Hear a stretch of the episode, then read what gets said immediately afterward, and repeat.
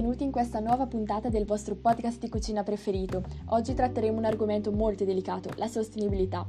Al giorno d'oggi, infatti, questo termine reclama un'attenzione notevole, ma spesso forse non ci rendiamo conto del suo vero significato. Ecco perché oggi cercheremo di capire meglio cosa vuol dire cucinare in modo sostenibile, perché è così importante, ma soprattutto chi è l'interprete di questa sempre più richiesta novità e come si fa a diventare uno di loro. Partendo dalla prima domanda, bisogna sapere che ci sono diversi modi per cucinare in modo green. Innanzitutto è fondamentale fare ricerche sulle materie prime che si vogliono utilizzare, informandosi sul modo in cui vengono trattate da chi le produce. È inoltre necessario avere la consapevolezza che il cibo ha una propria storia, dunque non si ferma al cuoco ma arriva fino ad un consumatore. Questo cosa vuol dire? Significa che bisogna prestare attenzione non solo a come viene prodotto, ma anche a come lo si smaltisce. Quindi, se vi stavate chiedendo se fosse sufficiente acquistare prodotti con l'etichetta biologica per cucinare in modo sostenibile, la risposta ve la posso già dare subito, assolutamente no. Scelte consapevoli e responsabili per non sprecare cibo e ridurre l'impatto ambientale, questi sono gli ingredienti dell'arte della cucina sostenibile. Lo chef green è infatti responsabile verso il territorio e predilige prodotti che rientrano nel raggio d'azione del chilometro zero, dunque di stagione e coltivati in modo biologico. Inoltre dovrebbe imparare a calibrare l'uso dell'acqua e soprattutto accertarsi di un corretto smaltimento dei rifiuti. Per incoraggiare le iniziative sostenibili nella ristorazione, la guida Michelin ha introdotto un nuovo riconoscimento, le stelle verdi, basate proprio sui criteri precedentemente elencati.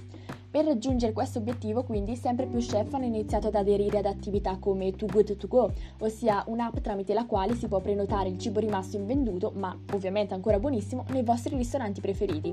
Insomma, le premesse per raggiungere un settore culinario green sono veramente tantissime e anzi sono notevolmente aumentate nel 2015 con la sottoscrizione dell'Agenda 2030, un programma d'azione per lo sviluppo sostenibile che ha come secondo obiettivo proprio quello di porre fine alla fame e promuovere un'agricoltura sostenibile. Infatti, se gestito bene, il settore alimentare può offrire cibo nutriente per tutti e proteggere l'ambiente al tempo stesso.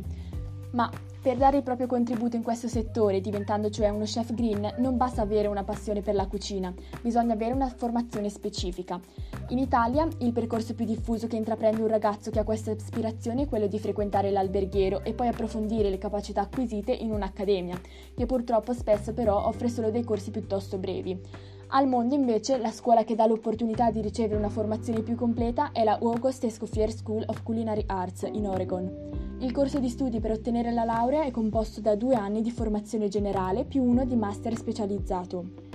Ovviamente però per essere un vero chef bisogna essere sempre al passo con i tempi, dunque fare continui corsi di aggiornamento. In particolare per specializzarsi in cucina sostenibile il territorio italiano offre diverse possibilità, tra cui la più valida è l'Italian Food Academy, un, che offre un corso specifico per il green food. Beh, io personalmente credo molto in questo progetto sostenibile e spero veramente che entro il 2030 ci possa essere la svolta decisiva. Quindi, ora che avete tutte le informazioni per decidere se cimentarvi in questa realtà e se come me ne siete rimasti affascinati, non vedo l'ora di assaggiare un pezzo del vostro modo di raggiungere un pianeta del tutto green.